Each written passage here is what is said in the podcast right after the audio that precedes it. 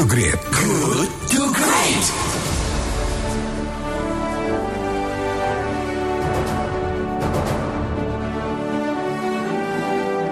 Seratus tujuh satu Kelight FM Bandung's Inspiring Sound Sahabat Kelight masih bersama kami di Good to Great untuk pagi ini Dan seperti biasa kita akan diskusi ya Setiap paginya dalam sesi diskusi Kelight FM Yang pagi ini kita akan berbicara mengenai Bagaimana memperbaiki penyelenggaraan pemilu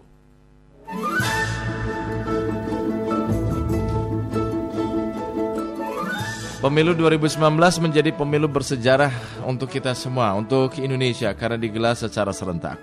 Pemilu yang digelar pada 17 April 2019 waktu itu tidak hanya memilih presiden, wakil presiden, melainkan juga memilih anggota DPR RI, DPD, DPRD provinsi, dan DPRD kabupaten kota. Nah, penyelenggaraan pemilu 2019 berdasarkan Undang-Undang Nomor 7 Tahun 2017 tentang Pemilu Pemilu 2019 diikuti 16 parpol nasional dan 4 partai lokal Aceh serta dua pasang calon presiden dan wakil presiden. Harapan bahwa negara akan lebih berhemat dengan pemilu serentak ternyata hanya teori belaka. Pemerintah menganggarkan 24,8 triliun rupiah untuk penyelenggaraan pemilu serentak pada 2019 yang meliputi Pilpres dan Pileg. Sebelumnya, 2018, pemerintah juga telah mengalokasikan anggaran pemilu sebesar 16 triliun rupiah. Artinya, pemilu serentak justru menghabiskan lebih banyak biaya. Nah, harapan baik pada pemilu 2019 ternyata memunculkan dampak yang tidak terbayangkan sebelumnya. Jadi 2019, pemilu 2019 seolah diwarnai duka mendalam. Sebab lebih dari 400 anggota penyelenggara pemilu meninggal dunia dalam pelaksanaan di pesta demokrasi tersebut. Tak ada penyebab tunggal pemicu meninggalnya petugas KPPS, tetapi secara umum diduga dipicu faktor kelelahan dan penyakit bawaan korban.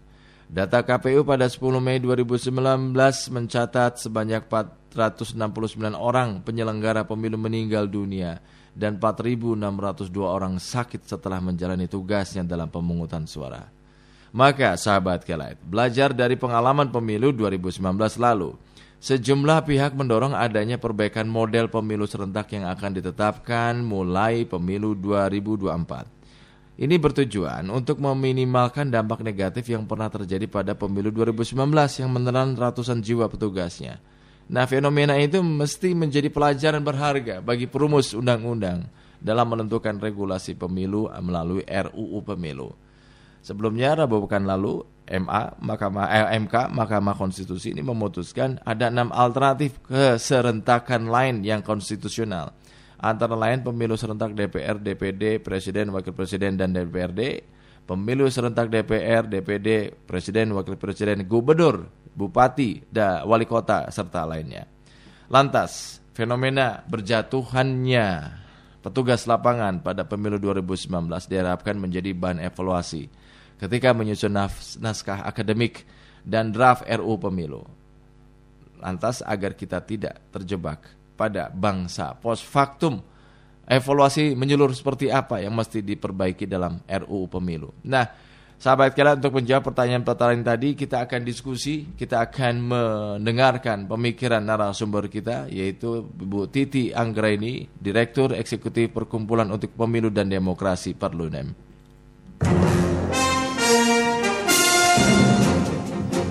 Selamat pagi Mbak Titi.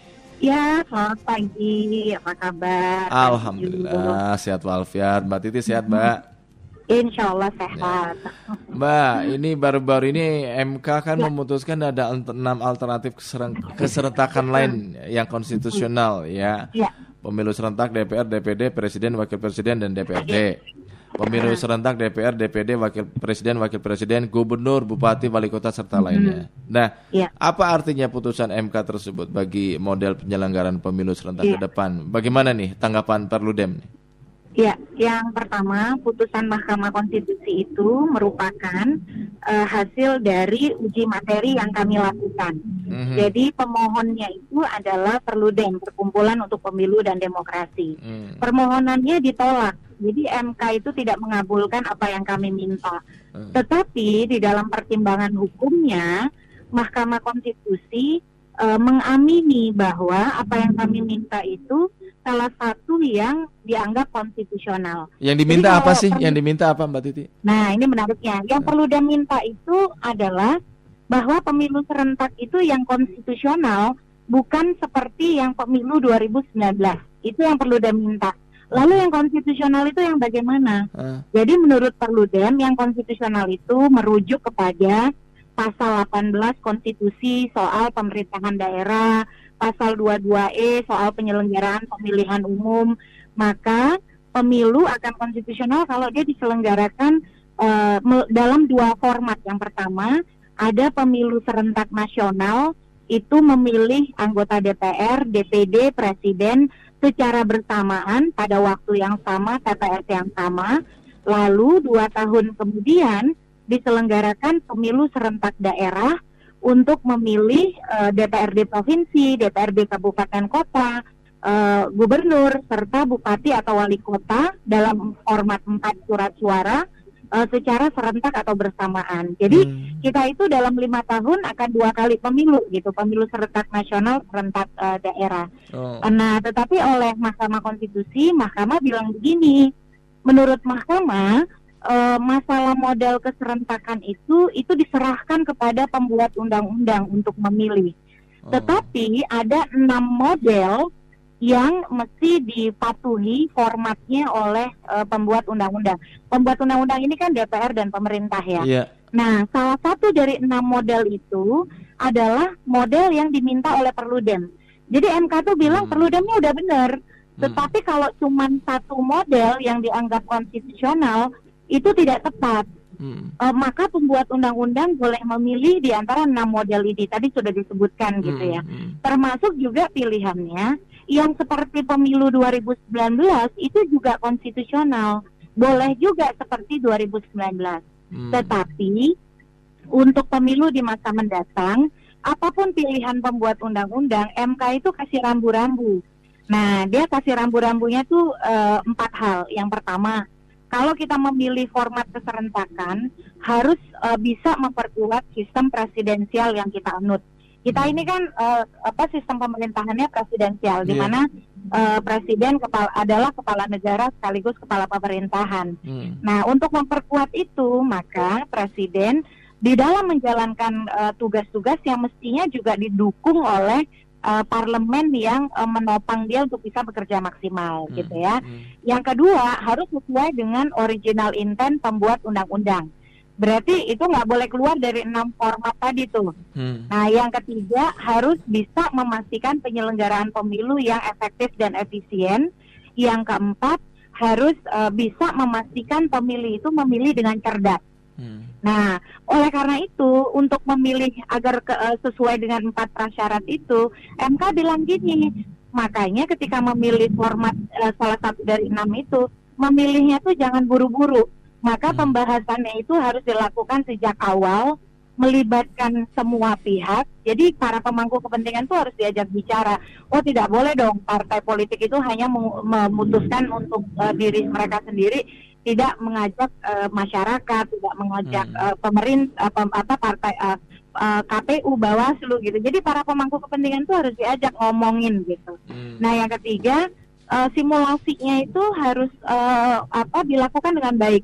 Karena hmm. setiap pilihan kan pasti akan membawa konsekuensi. Yeah. Kenapa korban jiwa di pemilu 2019 itu bisa banyak? Karena kita kurang maksimal menghitung beban kerja. Hmm. Nah, itu saja jumlah pemilih di TPS kan sudah dikurangi tuh hmm. dari 500 menjadi 300. 300. Tapi kan ternyata bebannya itu masih besar. Ya karena memang simulasi kita tuh kurang optimal. Hmm. Se, uh, saya ingat ya, uh, eh, KPU RI itu seingat saya hanya melakukan simulasi itu uh, dua atau tiga kali gitu hmm. sebelum hari pemungutan suara. Nah kita ini diingetin sama MK simulasinya tuh harus baik, harus betul-betul uh, apa yang keempat menghitung implikasi teknis. Hmm. Jadi implikasi teknis itu harus bisa diperhitungkan. Hmm. Berapa lama dia bekerja, yeah. berapa saja yang diperlukan supaya dia bisa bekerja dengan profesional. Itu kata MK implikasi teknisnya harus betul-betul dihitung dengan baik. Mbak Titi, nah baru itu... yang uh, kelima menurut MK jangan terlalu sering mengubah-ubah sistem dia bilang. Uh. Nah oleh karena itu supaya tidak mengubah-ubah sistem yang empat tadi di atas harus ditaati kan. Ah, ah. Eh, bagaimana simulasinya, eh, i- apa perhitungan implikasi teknis, diskusi atau eh, pembahasan dengan banyak pihak Iya. supaya tidak eh, hukum yang dibuat itu tidak istilah itu tidak elitis gitu. Iya. Jangan sampai ada disparitas antara atau kesenjangan antara law on the text dengan law on the field. Jadi Hmm. Teks-teks undang-undang itu tidak bisa diaplikasikan karena tidak sejalan dengan realita yang ada di lapangan. Nah, Mbak- kalau Perludem sendiri sih pinginnya eh, pemerintah dan DPR memilih format keserentakan seperti yang eh, Perludem usulkan gitu ya. Hmm. Serentak nasional eh, memilih DPR, DPD, presiden berbarengan, Iya. lalu serentak daerah memilih DPRD dan kepala daerah. Berarti ada dua kali dalam satu tahun. Betul, Eh, dalam dua kali. ya. Uh, uh, jaraknya itu dua tahun. Hmm. Jadi kalau pemilu serentak nasional itu ada tiga surat suara, pemilu serentak daerah itu empat surat suara. Tentu bebannya akan lebih uh, ringan ya dibandingkan seperti 2019 uh, ada lima surat suara langsung atau seperti pilihan uh, kedua dan ketiga MK. Pilihan kedua MK itu ada enam surat suara. Pilihan ketiga MK itu bahkan langsung tujuh surat suara. Iya. Nah itu pasti akan sangat berat gitu. Mbak Titi selama Nah. ini terkesan ada pemisahan rezim pemilu eh, dan rezim pilkada ini. Iya. Nah dengan eh, putusan MK ini, apakah bisa diartikan tidak ada lagi pemisahan? Artinya pilpres bisa dilaksanakan berbarengan dengan pilkada gitu. Apa plus minusnya? Betul. Jadi salah satu apa good newsnya ya atau kabar baiknya, dulu kan kita selalu berdebat ya, pilkada itu rezim pemilu atau rezim pemda gitu ya. Iya. Nah sekarang itu dibilang bahwa eh, pilkada itu rezim eh, pemda Hmm. pemerintahan daerah. Hmm. Maksudnya apa kalau rezim Pemda? Dia masih apa namanya eh, dibuka ruang untuk di- diselenggarakan dipilih oleh DPRD eh, dan juga ini KPU itu tidak sepenuhnya satu-satu satu-satunya institusi yang punya otoritas untuk mengatur itu. Makanya di pilkada eh, pengaturan soal anggaran itu masih dibuat oleh Permendagri. Hmm. Padahal kan kalau dia bagian dari pemilu, mestinya eh, semua hulu pengaturan, penyelenggaraan dan pengelolaan itu kan ada di KPU Iya, ya. iya. gitu. Nah, sekarang itu sudah kita tidak relevan lagi mempertentangkan karena kenapa? Ternyata ketika pilkada diserentakkan dengan pemilu, mestinya ketika asasnya lu berjurdil, penyelenggaranya KPU, ya pilkada tidak ada bedanya dengan pemilu. Hmm. Oleh karena itu tidak usah lagi kita eh, berdebat soal dia rezim pemda, rezim pemilu. Karena selama praktiknya dia diselenggarakan lu berjurdil langsung umum bebas rahasia jujur dan adil, ya makanya maka dia pemilu gitu. Hmm. Kalau kita bicara istilah eh, asing pun eh, eh, mau pilkada mau pemilu pasti kita menerjemahkan election kan. Iya. Nah, nah di kita ini kan soal semantik aja ya. Jadi Hmm. eh, tetapi memang karena nampaknya pembuat undang-undang itu masih berharap pada suatu waktu bisa jadi pilkadanya itu oleh DPRD. Nah kalau kami kan di Perludem sudahlah gitu. Yang penting sekarang kita perbaiki kualitas pilkada kita, bagaimana partai politik merekrut kader-kader terbaiknya, sehingga nanti ketika proses pilkada itu bisa berkonsentrasi melahirkan figur-figur yang memang bisa eh, berkontribusi positif bagi pembangunan daerah. Nah, ini Karena kan pasca dipilih, Pak, pasca ya. putusan MK ini kan sekarang pemerintah DPR akan kembali merumuskan kebijakan Iya. eh, penyelenggaraan pemilu dalam RU pemilu ya Mbak Titi ya. Betul. Berarti mereka akan memilih enam alternatif tadi yang disampaikan oleh MK. Iya, eh, Ah. memang eh, pembuat undang-undang mau tidak mau harus patuh dengan putusan Mahkamah MK, Konstitusi. Ah, Karena putusan Mahkamah Konstitusi kan bersifat eh, final dan mengikat. Iya. Sebenarnya eh, Kang Ijul, pemilu 2019 itu, pemilu serentak yang lima kotak, itu juga karena implikasi putusan MK. Iya. Jadi ada putusan MK nomor 14 tahun 2013 Hmm. yang dulu dimohonkan oleh Effendi Ghazali dan kawan-kawan. Iya. Nah, bedanya putusan MK yang dulu dengan yang sekarang, kalau yang eh, dulu itu eh, apa namanya eh, pemilu serentak itu kata MK wajib lima kotak. Mhm. Nah, di putusan yang baru ini, putusan 55 2019, sebenarnya MK itu mengubah pendirian hukumnya. Tetapi MK itu berargumen bahwa pendirian hukum itu bisa diubah kalau satu Jadi mereka bisa teryakinkan bahwa eh, pilihan-pilihan yang disampaikan oleh pemohon itu sesuai dengan uh, original intent atau maksud uh, pembuat undang-undang dasar ketika mereka mengubah undang-undang dasar. Mhm. Nah, yang uh, kedua juga sejalan dengan semangat penguatan sistem presidensil yang tadi saya sudah bahas. Jadi ya itu yang harus dipilih oleh pembuat undang-undang. Hmm. Tetapi satu pesan Mahkamah Konstitusi di dalam putusannya, apa pun model yang dipilih oleh pembuat undang-undang, maka pemilu DPR, DPD, presiden itu tidak boleh dipisah, Iya. harus digabungkan. Jadi dari enam pilihan itu kalau Kang Ijul baca, Mhm. pasti menyertakan eh, pemilihan DPR, DPD, presiden secara bersamaan. Iya, Jadi nggak boleh tuh yang tiga itu dipisah. Masalah kemudian variannya mau ditambah kepala daerah, mau ditambah DPRD itu udah pilihan pembuat undang-undang gitu. Mhm. Nah, Nah, makanya kemudian pembuat undang-undang harus memilih model yang tadi jangan sampai kita mengulangi problematika dan kerumitan pemilu 2019 sehingga beban eh, petugas itu menjadi eh, melampaui beban normal seorang eh, pekerja gitu Nah ya. justru itu Bayangkan fen- fenomena ber- subuh, fenomena berjatuhnya petugas lapangan di pemilu lalu 2019 ini kan harapannya jadi bahan evaluasi ya untuk Betul. menyusun naskah akademik eh, RUU pemilu Mbak Titi. Iya. Terus Iya. agar kita nggak terkejebak lagi pada ya bangsa post factum, evaluasi Iya. menyeluruh seperti apa yang mesti diperbaiki dalam RUU pemilu itu Mbak Titi? Ya pertama ya kita harus memilih sistem keserentakan yang lebih eh, rasional ya dari sisi beban. Nah kalau dari sisi beban sebenarnya yang paling rasional itu ada tiga, ah, ah, sorry ada dua. Yang pertama seperti usulan Perludem serentak nasional, serentak da- daerah, atau opsi yang kelima Kang Ijul, Hmm. serentaknya itu tiga kali. Jadi serentak nasional memilih DPR, DPD, Presiden barengan tuh. Iya. Lalu ada serentak provinsi, serentak provinsi ini DPRD provinsi dan gubernur barengan gitu Iya. ya. Dan yang ketiga serentak kabupaten kota berarti eh, DPRD bupati wali kota barengan dengan DPRD kabupaten kota. Oh. Tetapi pilihan yang kelima ini kurang efisien karena kan Hmm. dalam lima tahun berarti kita pemilu tiga kali Tiga ya. kali. Nah berarti kan biaya tuh untuk bayar petugas juga harus tiga kali gitu. Iya. Nah itu yang pertama gitu. Jadi sebenarnya em, kalau dari sisi beban sih realita apa eh, kami beranggapan pilihan serentak nasional, serentak daerah itu lebih logis. Yang ideal Yang yang, mana? kita- Yang ideal, nggak merugikan, menyulitkan ini bukan masyarakat. bukan soal yang ideal karena dalam sistem pemilu mana pun itu nggak ada yang ideal. Hmm. Yang kita cari itu yang cocok tuh sebenarnya Kang Ijul. Oke. Karena pasti dalam setiap pilihan itu ada ada konsekuensi-konsekuensi kan. Nah kalau kami berpandangan yang cocok dengan kebutuhan kita saat ini, ini kan katanya perlu dem, Iya. makanya harus disimulasikan, dihitung implikasi teknisnya.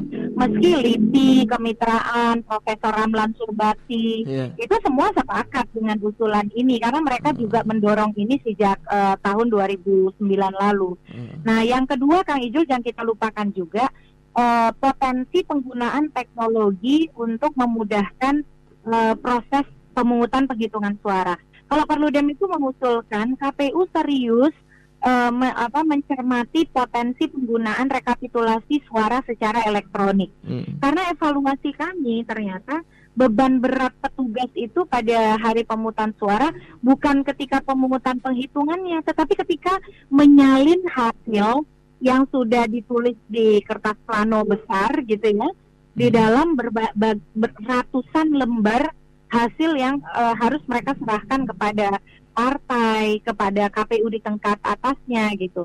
Nah, jadi kalau kita bisa menggunakan teknologi, mestinya kan beban itu bisa lebih ringan gitu. Nah, itu beberapa salah satu perbaikan yang kita bisa dorong. Tetapi Baik. intinya teknis ini memang harus dihitung, disimulasikan Mhm. dan eh, apa namanya dibahas dengan komprehensif eh, dampaknya dari pilihan-pilihan keserentakan yang mau kita Iya. ambil sehingga ketika kita menentukan eh, suatu pilihan kita itu sudah punya pendekatan yang komprehensif ya. atas pilihan itu. Baik. Mbak Titi, terima kasih atas waktunya kita ngobrol-ngobrol pagi ini jadi referensi baru buat kami semua di Good to Great. Terima kasih Ya. banyak. Sukses untuk Anda Mbak Titi. Iya, terima kasih juga Iya. juga. Selamat pagi. Pagi. Demikian sahabat Kelat Titi Anggreni, Direktur Eksekutif Perkumpulan untuk Pemilu dan Demokrasi Perludem. Sebagai civil society, pemilik kekuasaan tertinggi yang memberi mandat kepada negara dan pemerintah. Saya undang Anda untuk eh, saling bertukar ide dan gagasan. Supaya kita bisa saling memperkaya wawasan. Menurut Anda, agar kita tidak terjebak pada bangsa post factum. Evaluasi menyeluruh seperti apa yang mesti diperbaiki dalam RUU Pemilu demi perbaikan pemilu mendatang. Anda bisa menyampaikannya di WhatsApp Radio Kelite di 0812 203 1972.